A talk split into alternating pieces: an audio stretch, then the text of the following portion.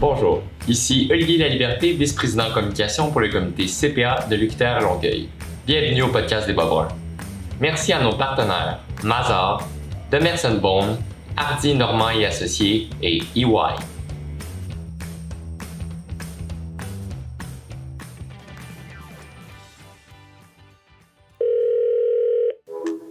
bonjour, bienvenue au podcast des Bruns. Aujourd'hui, notre invité, c'est euh, Daniel McMahon, euh, euh, dans le fond, le recteur de l'Université de l'UQTR, aussi au plus long, ça va être l'Université du Québec à Trois-Rivières. donc, on a décidé de de recevoir M. McMahon parce que de un, c'est un CPA, donc ça vient rejoindre un peu les sujets de nos podcasts. Et de deux, ben, c'est le recteur de notre université, dans le fond, notre alternateur. Donc, on voulait savoir un peu plus. Puis, à travers nos recherches, on a découvert que c'était quelqu'un de très intéressant. Donc, on va enchaîner avec la première question. C'est, vous avez le titre de Fellow CPA. Est-ce que ce serait possible de nous expliquer en bref c'est quoi que ça, ça veut dire, qu'est-ce que qu'est-ce que ça représente, puis euh, quelles euh, tâches qui sont connexes à ça? En fait, euh, c'est un titre honorifique qui est, qui est attribué par la profession. Ce titre de fellow existait dans les trois anciennes professions comptables, que ce soit les CA, les CGA et les CMA. Et lorsqu'on a créé la nouvelle organisation suite à l'unification de la profession comptable, ben, tous les détenteurs du titre de fellow des anciennes organisations ont obtenu automatiquement le titre de fellow de la nouvelle organisation. Maintenant, comme je le disais, c'est attribué par les pairs. Donc, euh, c'est une fois par année, euh, il y a un appel à candidature et en fait, c'est pour reconnaître dans le fond l'excellence de la carrière d'un membre CPA euh, en fonction soit de sa carrière, soit de ses implications. Ça peut être aussi au niveau des implications dans la société, par exemple, euh, où on peut euh, obtenir ce titre-là.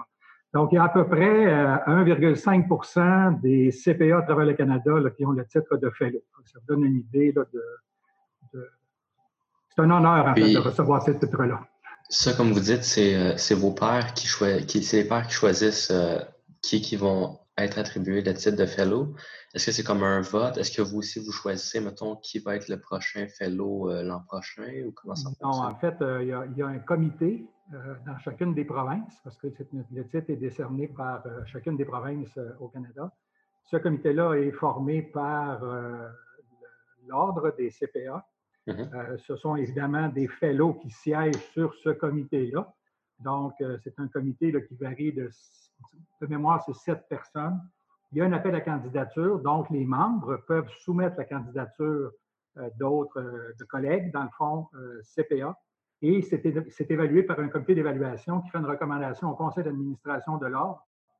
Et ça prend. et là, je connais un peu les détails parce que comme j'étais président de l'ordre, je sais comment ça fonctionne dans le fin détail, mais ça prend un vote majoritaire des deux tiers des membres du conseil d'administration pour que le titre soit octroyé à une personne quand même. Euh, je voulais savoir, euh, j'ai vu à travers, euh, je ne sais pas si c'était une information quand même assez exacte, mais vous aviez étudié à l'Université de la Saskatchewan. Est-ce que vous pouvez juste nous faire un bref, est-ce que c'était parce que vous habitiez là ou vous avez fait une, vous êtes venu à l'UQTR à, Québec au Québec après? Non, en fait, moi je suis natif de Nicolette. Donc, Nicolette, c'est sur la rive sud en face de Trois-Rivières. Donc, j'ai fait hmm. mon baccalauréat à l'Université du Québec à Trois-Rivières. Maintenant, une fois que j'ai eu complété mon stage, euh, des collègues professeurs à l'université m'ont demandé de postuler comme prof. Euh, maintenant, à l'époque, euh, c'était très rare des, des doctorats en, sciences comptables. on recule en 1980-82. Et moi, dans ma clause d'emploi, d'embauche, pour obtenir la permanence comme professeur à l'Université du Québec à Trois-Rivières, il fallait que j'aille faire soit un MBA ou soit une maîtrise scientifique en comptabilité. Mm-hmm ça, va vous surprendre, mais en, 1982, les taux d'intérêt ont monté. Moi, j'ai renouvelé ma maison à 19,5 OK, ça a monté jusqu'à 21,5 alors, euh, je parte pour aller aux études. Euh, j'ai regardé quels étaient les programmes qui étaient ouverts. Puis faire un MBA, c'était deux ans. Un MSc, normalement, c'était deux ans.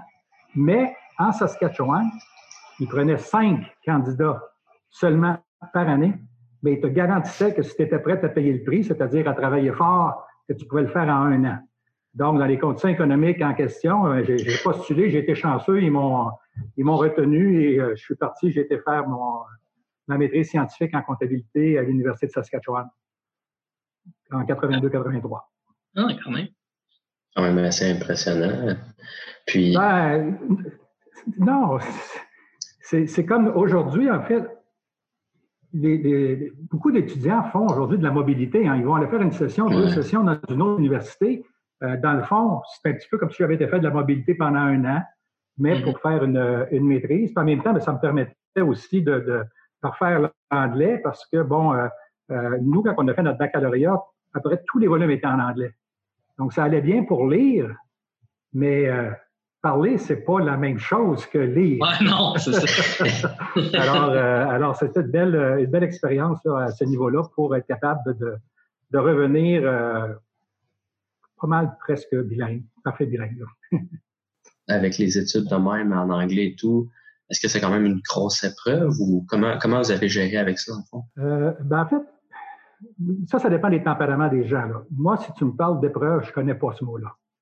Et moi, même à l'université, les gens le savent, moi j'ai banni le mot problème.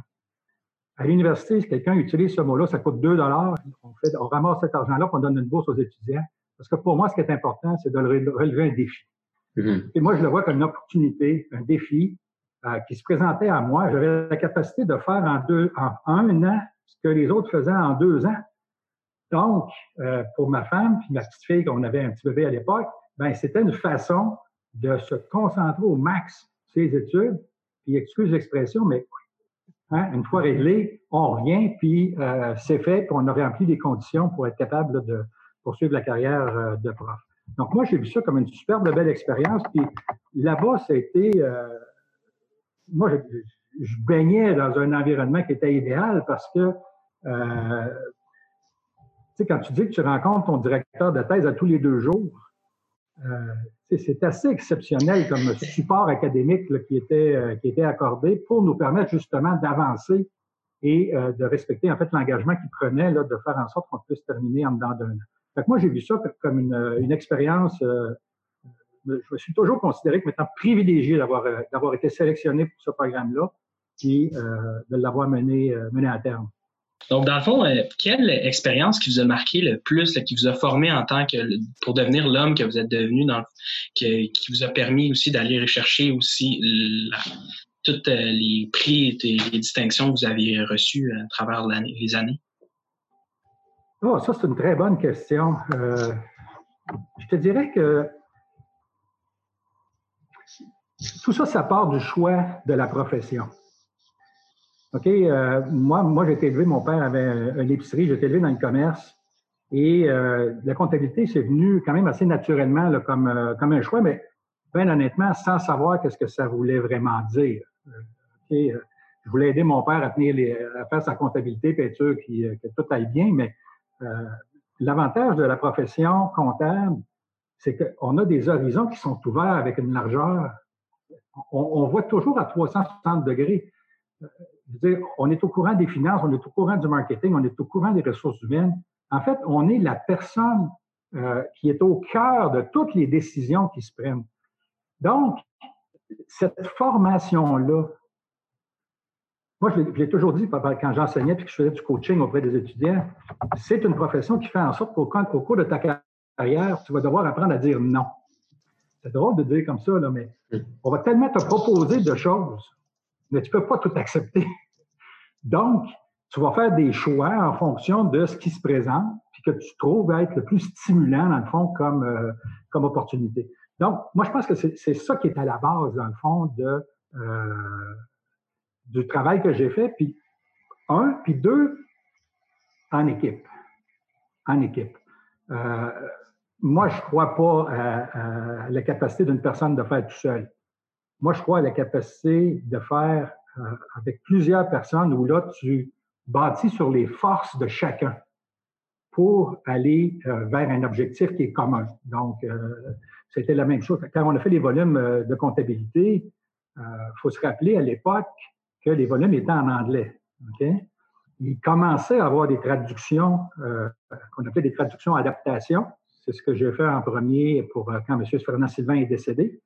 Donc, M. Sylvain était, a été le premier pionnier, en fait, des volumes en français euh, au Québec.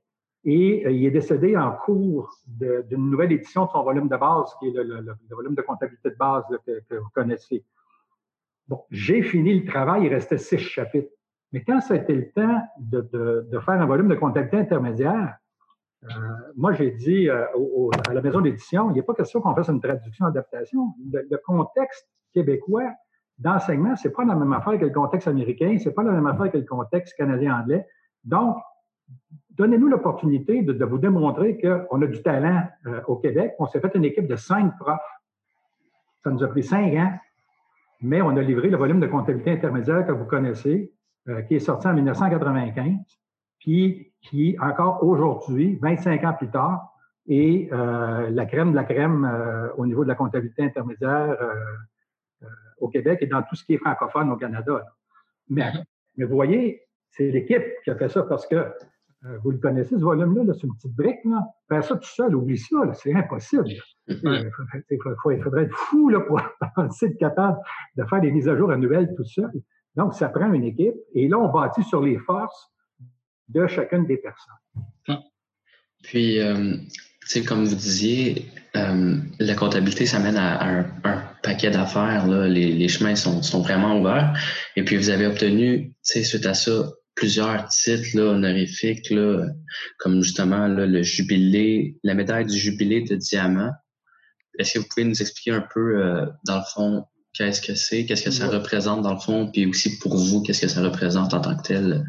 Bon, en fait, il faut savoir là, que ça, ça, ça, a été attribué euh, à plusieurs euh, Canadiens lors du jubilé de la reine il y a mm-hmm. quelques années. moi, je l'ai obtenu sur recommandation euh, du conseil d'administration de l'ordre des CA à ce moment-là, parce que l'ordre des CPA, à la CPA Canada n'existait pas à ce moment-là encore. Mais euh, non, je, je recule, c'est vrai.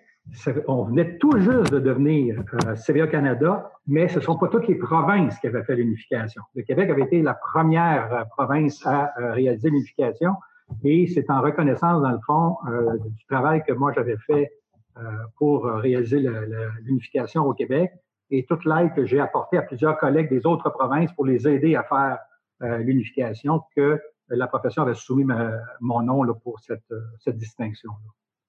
Puis, parmi tous ces prix-là, c'est lequel qui vous a rendu le plus fier? Parmi tous les prix que vous avez eus? Oh. Je te dirais que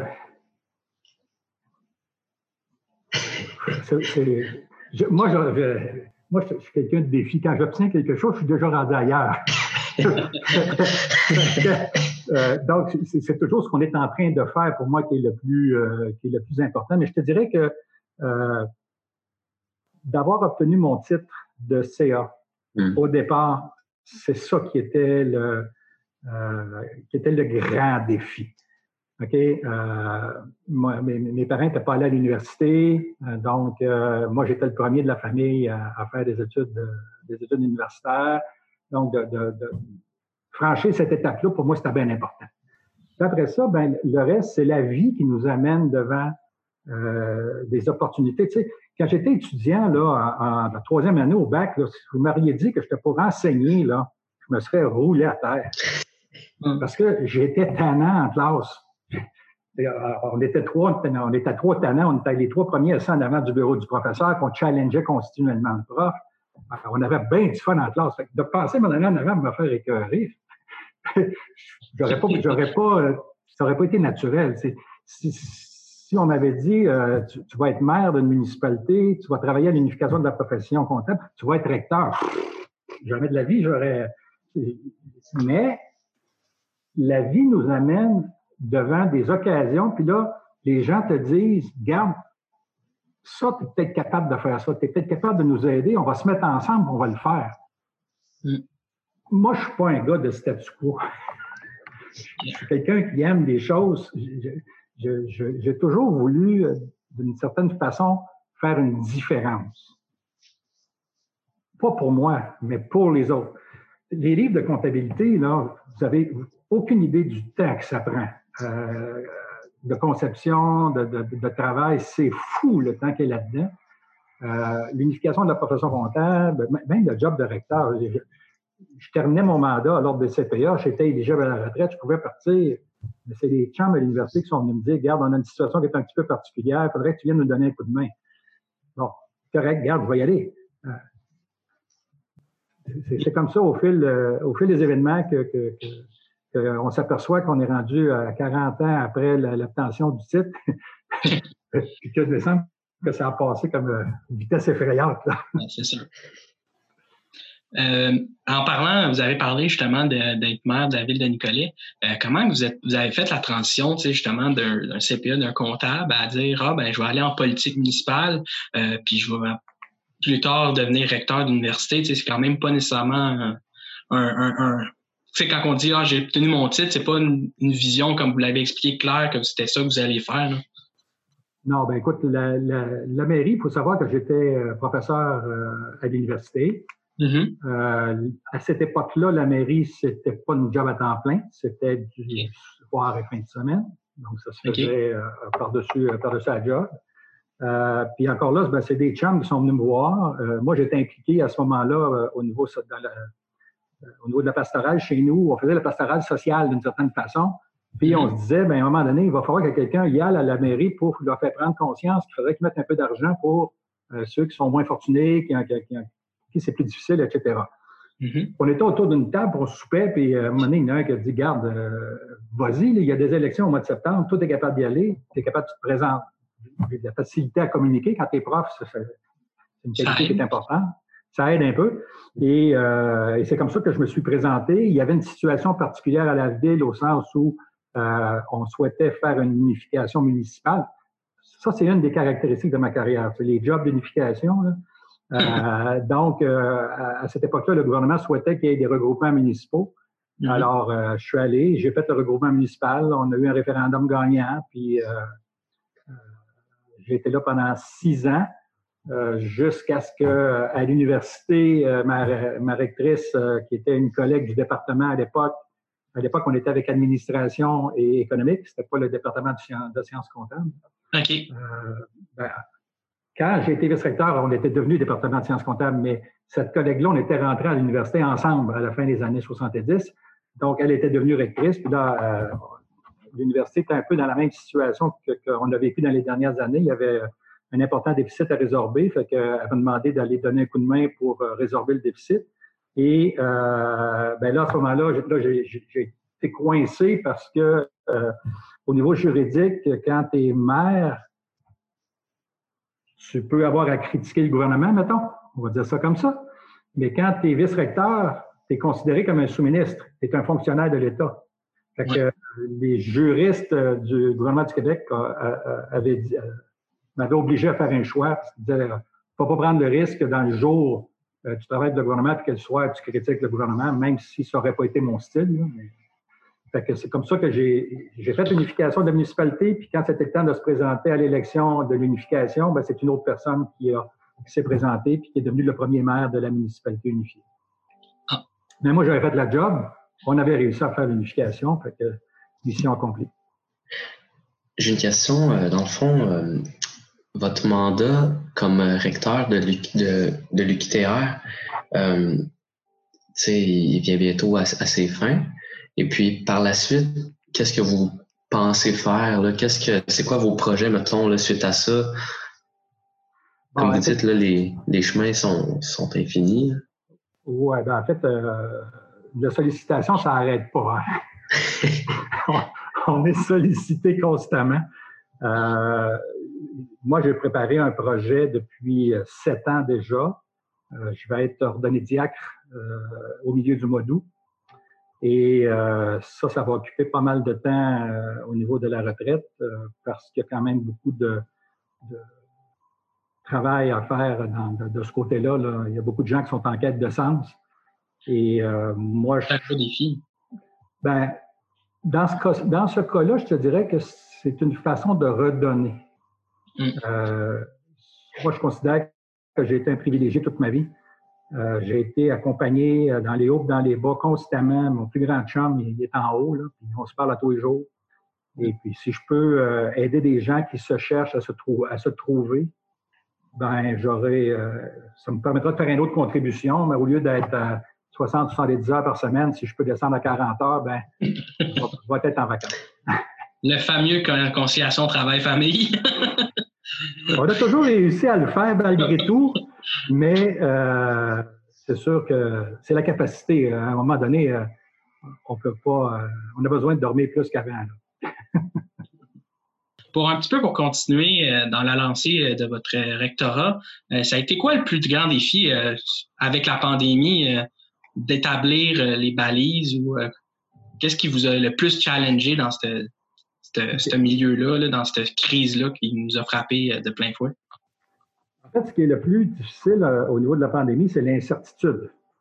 Euh, parce que nous, euh, au niveau de l'université, hein, tout se planifie de six mois à l'avance, ou à peu près.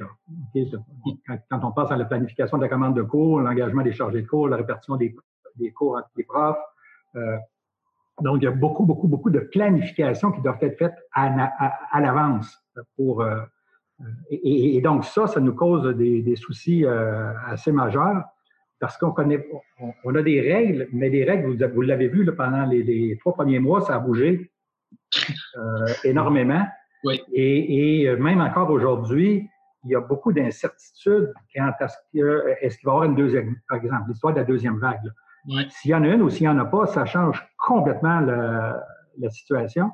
Et euh, quand on est habitué en planification d'avoir un plan A, un plan B, vaguement un plan C, là, ben, moi, je peux vous dire que dans le cas de la pandémie, c'est ABCDE. Là. Parce que tu ne peux, pas, tu peux pas présumer euh, que, que, le scénario de repli, donc le scénario B, serait le scénario optimal. OK? Parce que, bon, euh, faisons un jeu d'hypothèses, vous allez comprendre facilement. Présentement, ce qu'on nous dit, c'est euh, on veut retourner en classe, mais avec une distanciation de 2 mètres un mètre et demi si l'étudiant parle pas. OK? Puis deux mètres s'il y a de la prise de parole. Bon. Dans nos cours, vous savez qu'il y a de l'interaction, donc il faut, calculer le deux mètres.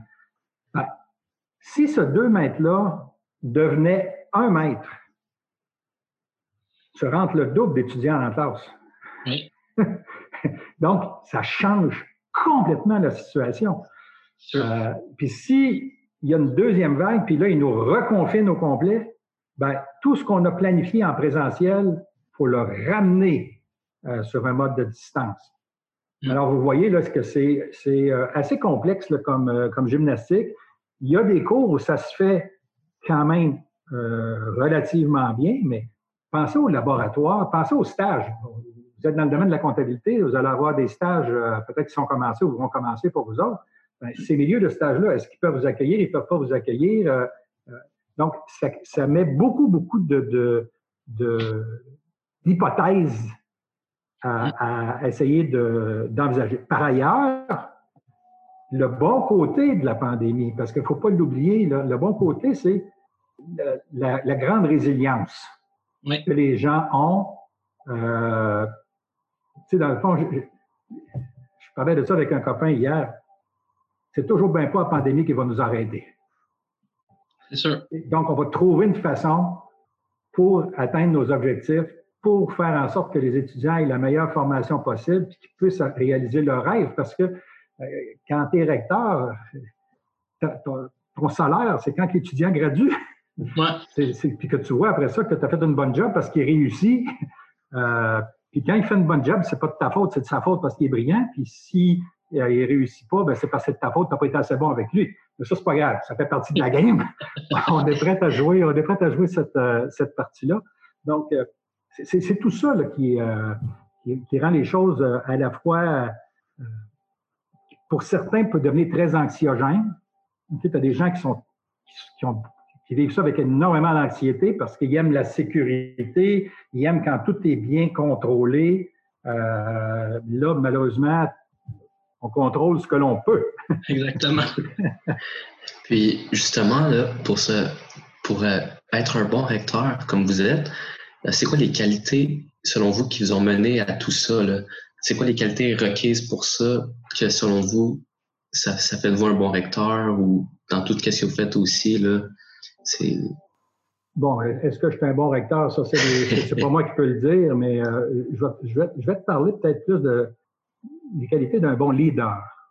Mm-hmm. Parce que que tu sois recteur ou que tu sois dirigeant d'entreprise ou que tu sois maire ou que tu sois premier ministre, euh, mm-hmm. les, caractéristiques de leadership, je pense que c'est pour moi, c'est avec ça que c'est plus facile à, le décrire. Euh, la première, là, ça va probablement vous étonner, là, mais c'est beaucoup d'humilité. Mm-hmm. D'être capable de reconnaître que tu fais des bons coups, d'être capable de reconnaître que tu fais des mauvais coups. Puis que si tu as besoin de faire un pas de recul, tu fais le pas de recul. En fait, les gens vont accepter l'erreur quand elle est reconnue euh, beaucoup plus facilement. Mm-hmm. La deuxième chose, c'est l'équipe, le, travail en équipe, donc de t'entourer de personnes qui ont des qualités, des forces qui sont complémentaires. Donc ça, c'est essentiel. Euh, comme je disais tantôt, on ne peut pas être bon dans tous les domaines, c'est impossible.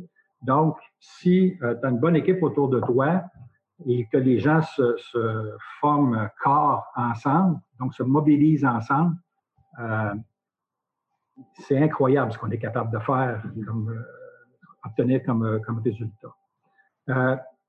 bon, la transparence, c'est important. Être capable de dire les choses telles qu'elles sont. je pense que ça, ça, ça fédère beaucoup les gens, puis le, caractère humain. Euh, moi, je dis toujours à, mes vice-recteurs, puis ils passent le même message au, au cadre. À la fin de l'année, quand on fait l'évaluation de l'appréciation de la performance d'une personne, il faut que tu sois capable de dire qu'est-ce que j'ai fait cette année pour la faire grandir? Est-ce que cette personne-là a grandi pendant l'année? Bon, grandir, prenez le sens que vous voulez, là, euh, mais dans le fond, est-ce que c'est amélioré? Est-ce qu'elle a fait des progrès, etc.? Parce qu'en bout de piste, si tu fais grandir les gens qui collaborent avec toi, ben, ces gens-là, nécessairement, vont apporter une contribution qui est euh, supplémentaire, qui est additionnelle. Puis, euh, quand tu fais remonter ça à toutes les étapes d'une organisation, ben, c'est un bon gage de succès, de réussite euh, pour l'organisation. Il, il, y a, un dicton aussi qui, va avec ça, qui n'est pas bête. Quand on monte quand on prend des responsabilités, là, en montant, là, on croise un paquet de monde. Hein? Mm-hmm. Bon, il y, a deux, il y a deux théories par rapport à ça. Il y en a qui vont décider de monter avec les gens, puis il y en a qui vont décider de monter en pilant sur la tête des gens. Ben, oubliez pas que si vous avez à redescendre, si vous avez aidé des gens en montant, ils vont vous aider. Mais si vous n'avez pas aidé, là, ils vont vous aider à descendre. Donc, cette interaction-là, elle est, elle est importante. Puis, quand on est dans le domaine public, parce que là, bon, euh, recteur, maire, euh, euh, même, même président de l'ordre, quand tu es dans le domaine public, si tu fais les choses uniquement pour toi, tu vas être déçu à quelque part. Tu n'en auras jamais assez. Ben, c'est parce que la, la, reconnaissance, c'est bien éphémère, ça. Là, mm-hmm. Je veux dire, puis, puis faut, faut pas que tu t'attendes à je, je, prends l'exemple de nos politiciens actuellement. Ils font un job euh, incroyable dans des circonstances qui sont totalement exceptionnelles. Mais est-ce mm-hmm. qu'ils ont 100% du monde qui sont d'accord avec ce qu'ils font? Bien sûr que non. Donc, si tu, penses que tu, si tu penses que tu vas avoir l'adhésion de tout le monde à ce que tu fais, tu vas être malheureux en tabarouette. Par contre, si tu as la satisfaction de dire j'ai fait ce que je croyais être le mieux, puis quand on l'a fait avec la gang avec laquelle on était, on était bien dans ce qu'on a fait, ben, euh, une satisfaction à la fin de la journée. tu es, es, content de ce que tu as fait, puis euh, tu es content des projets que tu as réalisés, puis tu es prêt à, à, continuer pour, euh, pour le lendemain. Euh, par rapport un peu à votre rectorat, euh, on sait que vous n'avez pas bragué un deuxième mandat, euh, mais est-ce qu'il y a un projet que vous avez mené à terme qui vous a vraiment particulièrement marqué puis que vous, étiez fier ou, ou, justement un projet que vous n'avez pas pu mener à terme, vous avez participé à l'élaboration puis vous auriez aimé ça peut-être continuer plus tard puis que vous n'avez pas pu pour diverses raisons? En fait, je dirais, il, faut se rappeler les raisons pour lesquelles j'ai accepté le mandat. Euh, l'université était dans une situation déficitaire importante. Et euh, moi, j'ai été très clair euh, quand j'ai fait la présentation de la communauté, puis quand j'ai parlé à l'époque avec le ministre de l'Éducation. Je suis prêt à prendre le job, mais à deux conditions. Un, on va revenir à l'équilibre budgétaire, mais deux, vous allez me laisser faire du développement. Je ne veux pas étouffer l'université. Mm-hmm. Donc, si tu me demandes aujourd'hui, à, cinq mois de la, cinq, six mois de la fin, là, ce dont je suis le plus fier, c'est qu'on est revenu à l'équilibre budgétaire ou à toute fin utile. avec la COVID, on va voir qu'est-ce que ça va donner, mais techniquement, techniquement on, est revenu à l'équilibre budgétaire et on a réussi à faire du développement. Donc, il y a beaucoup de projets de développement qui sont en cours actuellement, qui sont en cours de réalisation. Donc, d'avoir pu m'en tenir aux engagements que j'avais pris de façon générale, mm-hmm. ça, euh, c'est une source de grande satisfaction. Maintenant, quand on, quand on regarde ce dont je serais, le, je dirais, le plus fier euh, au moment où on se parle, c'est euh, quand je suis arrivé, une des raisons qui a, qui a fait que j'ai accepté le défi, parce que c'était quand même un, défi assez important, je suis allé sur le site Internet de l'université, puis j'ai fait le tour des, des sites des départements. Mm-hmm. Pour voir qui était là quand moi j'avais quitté, puis qui était arrivé, puis qu'est-ce qu'il faisait? Donc, j'ai regardé, en fait, dans chaque département, le profil des professeurs. Puis, je me suis aperçu qu'il y avait eu un renouvellement important euh, au niveau du corps professoral, puis qu'il y en avait un, que ce renouvellement-là se continuerait encore pendant 3-4 ans, minimalement. Mm-hmm.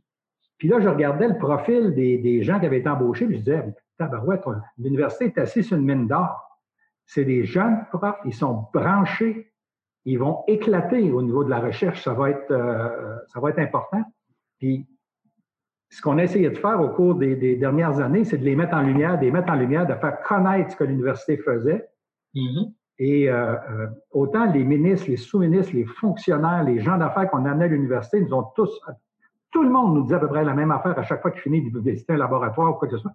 Vous faites ça à Trois-Rivières. Ben oui, on fait ça à Trois-Rivières parce que le talent, il n'y a pas d'adresse. Non, Le talent, il n'y a pas d'adresse. Alors, ça, je suis très fier parce que on, voit, on, essaie de créer un climat pour permettre, dans le fond, à, nos profs de rayonner. c'est eux qui font la job, c'est pas moi, on va bien se comprendre. Mais on essaie de faire, de mettre ce climat-là euh, à leur disposition pour leur permettre justement de, de, de, de s'éclater, de, de, mettre à profit tout leur talent. Et ça, je suis, euh, je suis assez content de, cette, euh, de cette réalisation-là. Puis de la consolidation aussi que l'université a fait euh, au niveau de sa présence régionale. Mm-hmm. Moi, j'ai voulu me rapprocher de, toutes les chambres de commerce, de toutes les, de toutes les villes, des territoires que l'on dessert, pour que les gens se réapproprient leur université. Mm-hmm. parce que moi, je considère que l'université, D'abord, un, tout le monde le sait, c'est un moteur économique important au niveau de la région. Là, donc ça, Mais euh, les gens n'ont pas idée de ce qu'on peut faire pour eux. La contribution qu'on peut amener euh, par les services à la collectivité, par exemple, que les professeurs vont rendre. Tu sais, quand je regarde le personnel de l'université, sur 1800 euh, employés avec les professeurs et chargés de cours, c'est plus de 50% de ce monde-là qui sont membres de conseils d'administration, qui sont impliqués dans des associations bénévoles ou etc. Puis, ils ont en arrière d'eux, s'ils ont besoin, des soutiens de l'université qui peuvent être, euh, peuvent être amenés. On regarde des projets d'intervention communautaire, l'EPICOM, euh, un mm-hmm. organisme sans but lucratif qui n'a pas d'argent, OK, puis qui a besoin de se faire un plan d'affaires. Elle va venir voir l'EPICOM, on va l'organiser avec un prof de marketing, ils vont y faire son plan d'affaires, puis ça rentre dans le cadre d'un cours. Mm-hmm. Bien, cette, cette organisation-là, si euh, s'était pas rapproché de l'université, n'aurait pas pu progresser euh, comme tel. Bon. Ça, c'est dans le domaine social. Si tu regardes dans le domaine économique, ben, euh, il y a des, il y a des avec nos instituts de recherche, on permet par la recherche participative à des, des entreprises de résoudre des défis qu'ils ont sur le plan technologique ou sur le plan de gestion. Ou, on connaît toutes les facettes de l'université. Mm-hmm. Donc, dans ce sens-là, ça, c'est très pour moi, c'est très valorisant de voir que les gens se sont euh, réappropriés leur, euh, leur université. Puis, on a développé Drummondville, euh, on développe dans la Naudière, on développe dans Québec, parce que vous savez, on a 900 hors campus. Donc, on, rayonne, on rayonne un peu partout. Longueuil, c'est phénoménal ce que des collègues ont fait dans sciences comptables là, mm-hmm. avec le programme là-bas. donc, on a, on, a des, on a plusieurs raisons d'être extrêmement fiers là, de, du rayonnement de notre université euh, et de, la place maintenant qu'elle occupe euh, sur la scène québécoise. un peu euh, pour aller dans la même veine, vous avez parlé des centres universitaires qui sont un peu partout dans les différentes régions. Je ne sais pas si j'ai pas réussi à trouver si c'était particulièrement pendant votre mandat, mais je trouve que c'était quand même quelque chose qui était intéressant d'aborder, puisque c'est pas tout le monde qui aurait pensé ah ben l'université du Québec à Trois-Rivières, ben il faut que ça reste à Trois-Rivières, puis on va pas envoyer, on va servir à proximité, Nicolet, d'autres villes qui sont pas trop loin, mais d'aller dans d'autres régions, d'aller donner le, savoir, leur, euh, aussi d'aller chercher les, talents qui pourraient enseigner aux jeunes, je trouve que c'était quand même une bonne idée. Euh, comme est-ce que vous, à travers vous, il y a eu Drummondville qui a été euh, justement un grand succès. comment vous êtes vous êtes venu à dire OK, on va développer tel marché au lieu d'un autre marché en particulier? OK, ben, en fait, là, il faut remonter à la création du réseau de l'Université du Québec. Et quand le réseau a été créé en 1969, le mandat qui a été donné au réseau de l'Université du Québec, c'était de rendre l'université accessible dans les régions. Mm-hmm. Et donc, si vous regardez, il y a chacune des constituantes du réseau de l'UQ, on a toutes des antennes en dehors de notre ville euh, qu'on pourrait qualifier de, principale. OK? Et, donc, euh, au fil des ans, on a répondu aux demandes, aux besoins des différents points euh, de service en fonction de notre, de notre territoire, puis des capacités aussi qu'on avait de répondre présent, là, parce qu'il y, y, a ça qui jouait, qui rentrait en ligne de temps.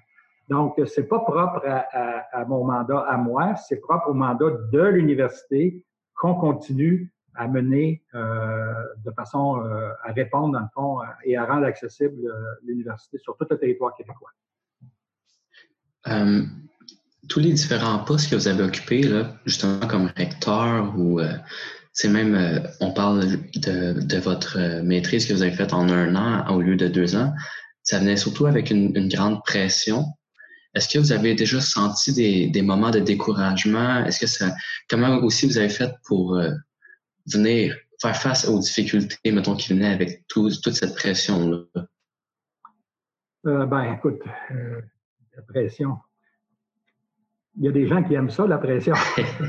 je pense que je pense qu'au départ, il faut aimer, faut aimer le défi. Là. Donc, moi, je ne peux pas dire que je je suis quelqu'un dont la pression étouffe. OK. Dans le fond, euh, il s'agit qu'on me dise que quelque chose n'est pas possible pour que ça m'allume pas mal. Est-ce que vous fonctionnez un peu aussi avec la pression? Est-ce que c'est votre carburant là-dedans? Euh, ben, en fait, euh,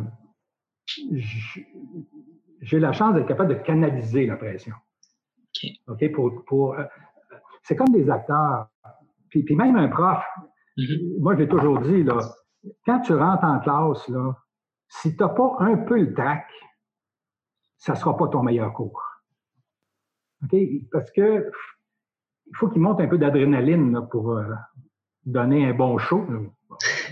Ça, fait, ça, fait, bizarre de, le dire comme ça, mais, mais euh, cette adrénaline, la, façon de canaliser, puis, tous les sportifs vont vous dire la même affaire. Moi, j'ai fait du sport quand j'étais jeune. Tu as des, as, des gens là, dans, la dernière minute au hockey, là, ils ne veulent pas être la glace. Il y en a d'autres qui veulent être la glace. OK? Bon, ben, l'analogie, c'est celle-là. Là. Donc, moi, j'aime être au cœur de l'action, oui, parce que ça me stimule. Maintenant, est-ce qu'on euh, baigne dans l'allégresse continuellement, puis euh, on n'est pas. Tu parlais de détresse tantôt, là. Euh, on est des êtres humains, là. Puis il y a des fois où tu as l'impression que tout est en train de que tout va t'échapper, que tu vas l'échapper, ça ne marchera pas, euh, ben, il faut savoir se reculer, écouter, pas le prendre personnel, et dire OK, donne-moi ce qu'il faut pour faire ce qu'il faut. Ben, c'est sûr, il y a une question de croyance. Je ne peux, pas, mm. faire abstraction dans cette réponse-là.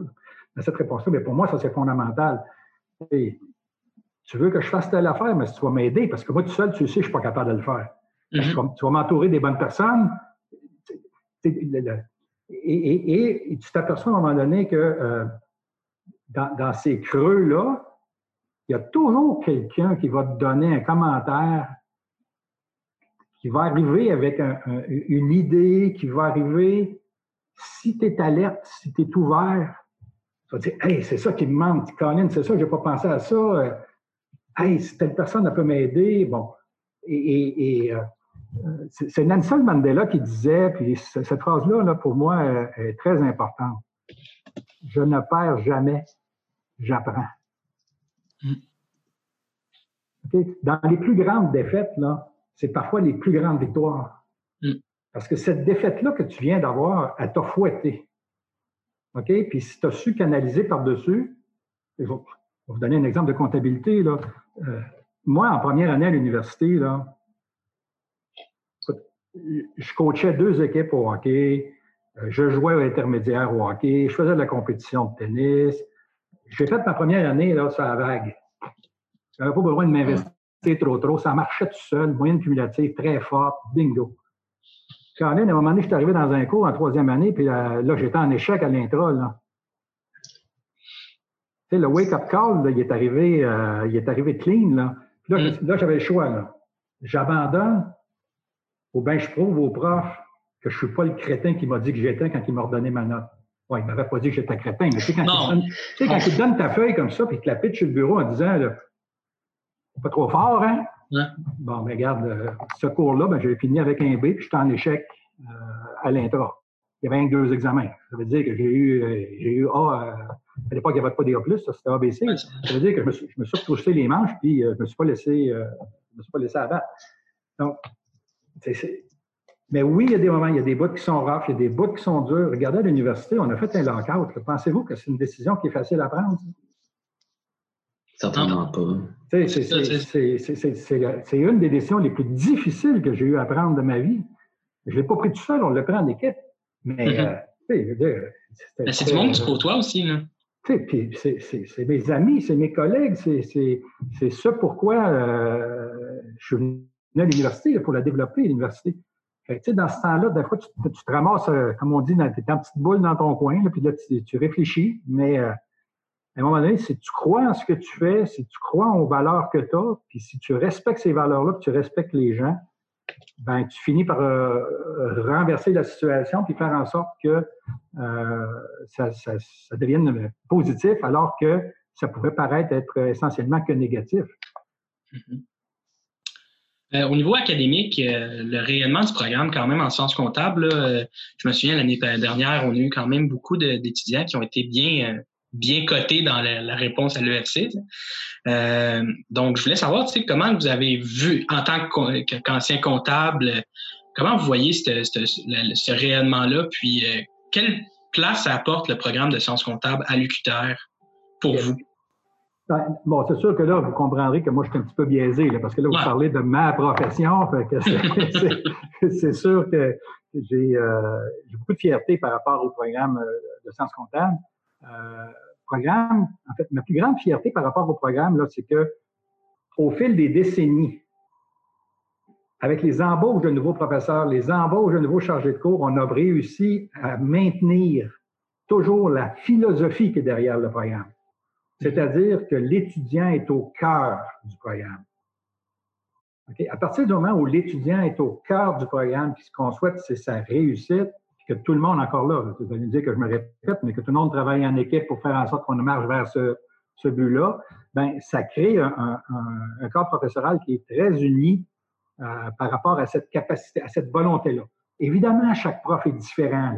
Chaque prof va, faire les choses euh, euh, différemment, mais tout le monde a comme une, partie de la mission à, rencontrer. Euh, et, ce que ça fait, c'est que notre programme, il est, je pense, sans, flatterie, là, à la fois, le, on mise beaucoup sur les compétences techniques, professionnelles, mais on mise aussi beaucoup sur les compétences humaines, mmh. de, savoir-être, de savoir-faire. et, c'est probablement ça qui nous distingue à l'autre bout euh, au niveau des... Euh, quand les gens sont en entreprise, sont dans les cabinets, sont, au travail. Euh, c'est cette capacité-là d'être à la fois quelqu'un qui est très professionnel au sens du terme, CPA, mais en même temps aussi capable de travailler avec les gens, capable de, de, vivre, entre guillemets, là, un certain nombre de, valeurs. Mm-hmm. Et, ça, pour moi, c'est sûr que c'est une grande fierté. Le programme de sciences comptables, c'est un, des programmes phares de l'université. Mm-hmm. Il, y a une, reconnaissance euh, pan-canadienne. C'est pas juste une reconnaissance québécoise, on a une reconnaissance pan-canadienne de la qualité de notre, programme.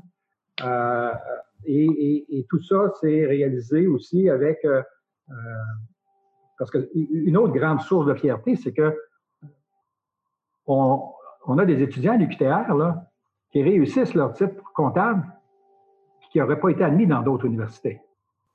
Mm. OK? Donc, ça veut dire que dans la recette du pudding, là, il doit y avoir quelque chose qu'on fait comme faux. Là. Oui. OK? Et ça, pour moi, là, c'est une grande source de fierté de, de démontrer qu'on est capable d'amener des gens à, réaliser le meilleur de leur potentiel.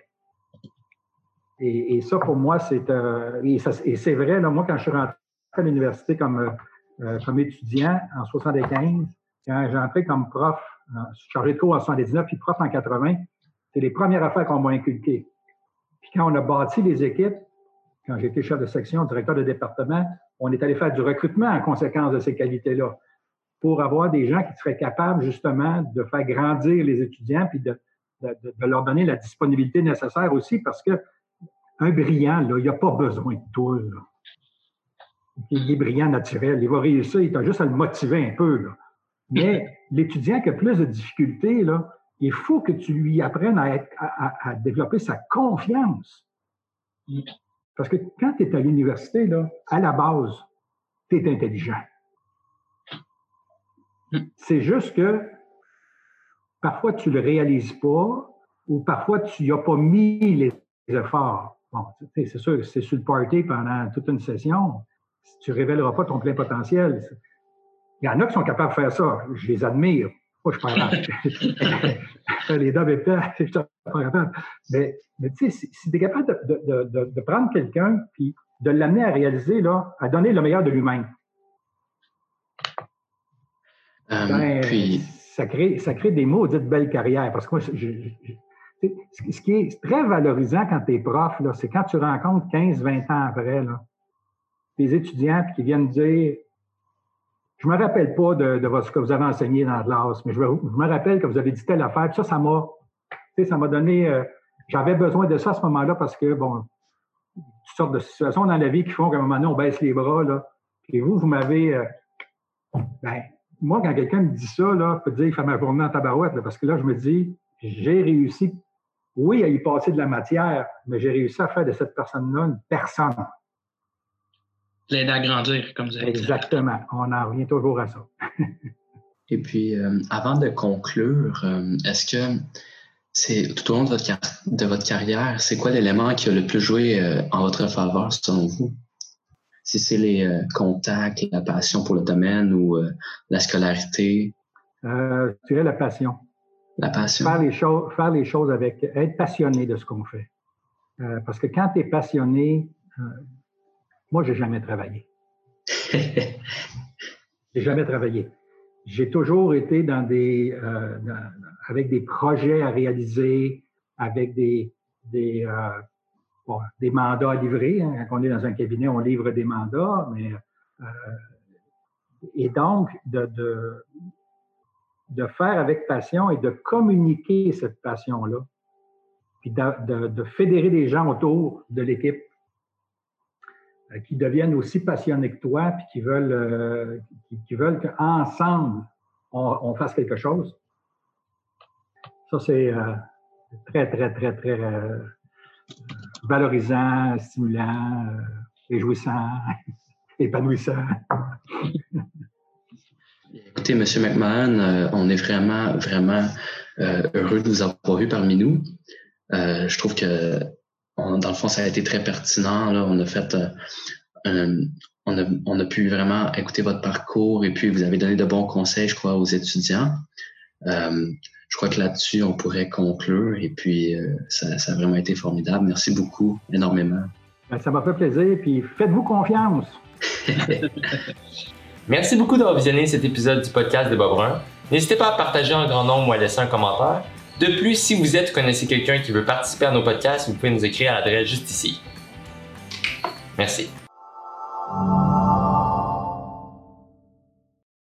Merci à nos partenaires Mazar, Demerson Bone, Hardy Normand et Associés et EY.